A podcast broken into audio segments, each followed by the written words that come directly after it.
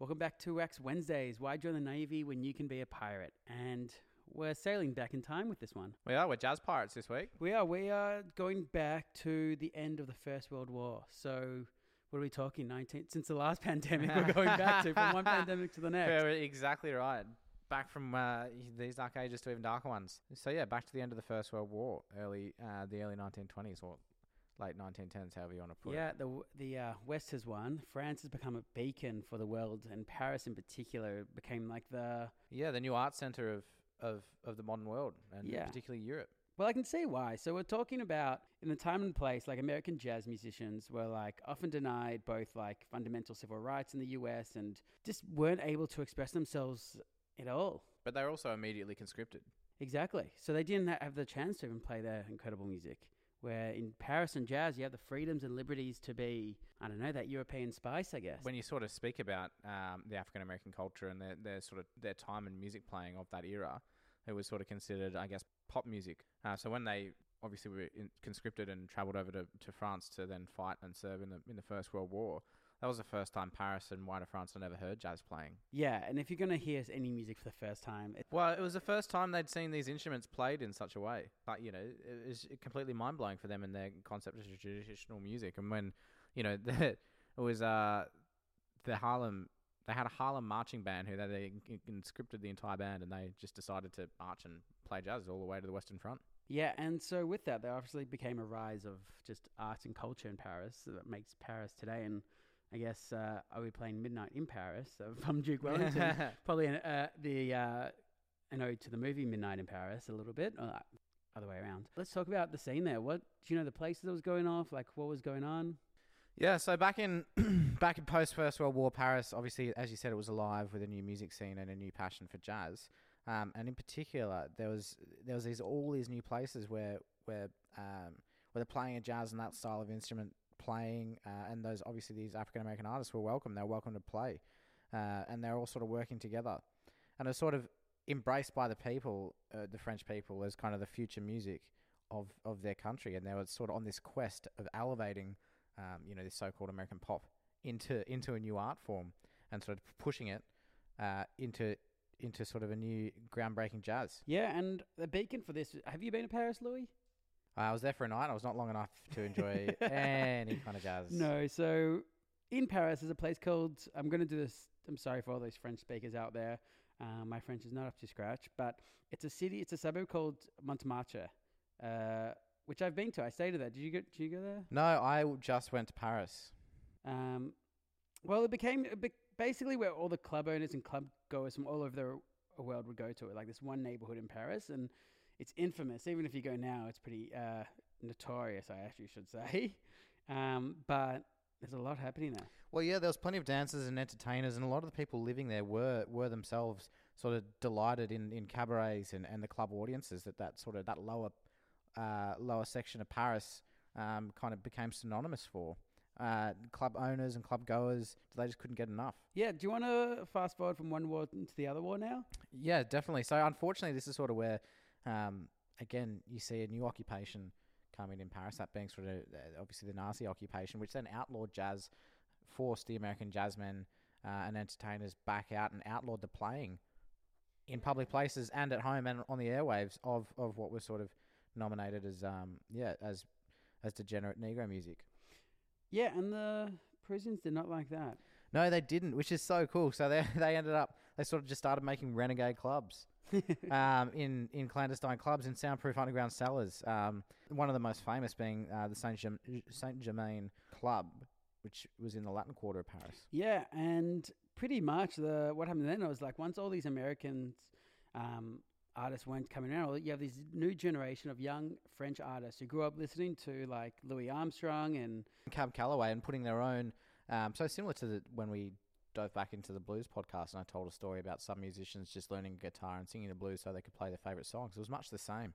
Um, you know, they had their old beat up, you know, renegade collections of, of old jazz records and, and they were sort of pushing the genre forward by trying to recreate um, those famous players' sounds. yeah, and so who are we going to be playing today? A good way to sort of intro that is obviously um, the end of the Second World War and then the 1950s, where the African American jazz heavies made a triumphant return back to Paris and were just accepted in open arms. And these jazz heavies obviously need no introduction. They are the likes of Miles Davis, Sonny Rollins, Dave Brubeck, John Coltrane, uh, Dizzy Gillespie. Oh, I mean, my list could go on and on and on. Yeah, and some of them I'll be playing as well. Yeah, I'll be playing exactly Dizzy right. Gillespie, Duke uh, Ellington, uh, Thelonious Monk, um, the Charlie Parker Quintet were a, a sort of a massive movement in the new jazz. But what's what's so fascinating about so many of these artists all played together? Um, Cannonball Adderley Quintet uh, playing each other's songs in each other's bands, much like much like Wednesday night at the Rook's Return. Yeah, much like it. Um, but they're a bit quieter at the Rook's Return. They are a bit quiet, yes. Um, if you could go back to any time and place, would you choose this period? I feel like I yes, if there's any period close to your heart, it'd be this. Fifties fifties Paris, and then uh, we could make a delightful move into into the sixties. Into Detroit in the 1970s. Exactly. exactly right. Yeah. well, some of these artists, like I sort of mentioned, particularly Sonny Rollins, was um, and his his kind of breakout record being Saxophone Colossus. I mean, by the time he recorded that, he was uh, sort of in in the title says a bit of a saxophone colossus. He'd sort of mastered his instrument um, at the age 26. He was already a well known jazz star, and he'd recorded like a, a bunch of albums. Um, and obviously, above all that, he had been one part of the most outstanding combos of that period, being the Miles Davis Quintet. I mean, the Miles Davis Quintet transformed that that musical plateau, like that musical jazz palette, um, and pushed, ended up pushing the boundaries so much into into the '60s and late '60s, and some of those albums Miles were putting out were challenging people so much that they were sort of pushing back and saying, "Is this even music?" Yeah, it's interesting how it's come along, and even to modern day. Like I'm going to be playing a guy called Philippe Baden Powell, who, by the time he was 11, he he was born in Paris, and by the time he was 11, he was going on international tours with his father all around the world. Um, he started learning piano at seven. I wish I did that, but anyways, um, he uh, went to the École Normale de Musique Alfred Quartet in Paris. That's my uh, best uh, French way of pronouncing things. well but- done. He's done so many incredible things for that scene. Like he's won so many awards, like including like the winner of the Montreal Jazz Piano Solo Competition, and yeah, that's who I'll be playing. Louis, what about yourself? Well, I'll be playing a few artists, I think, and the, the most beautiful part about a lot of this, and, and even in, in your entourage of albums tonight, Gideon, so many of these um, these American jazz players came over for the first was it the first international jazz festival of Paris? I think is what it translates to, and they kind of came, and then they decided, geez, this is really bloody good. We're not getting we're not getting mistreated in the same way that we are back home. We can pack out shows and venues, and you know, smoke cigarettes inside until my heart is goddamn content. You know, Don't get me wrong. isn't that, not, isn't that what the French do? Is we're not saying Paris is uh, the model identity where No. racing doesn't happen. no, Um, we're just saying that it, wasn't as they had more opportunities than in America. the They time. did, and it was more celebrated as a, as an as an art form rather than obviously just a, a genre of music that's sort of getting outshone, um, particularly by the by sort of the white publishing scene. Um, but I was going to ask a question of you, Gids, before I get to who I'm playing. Um, or actually, no, I can sort of answer answer your question first.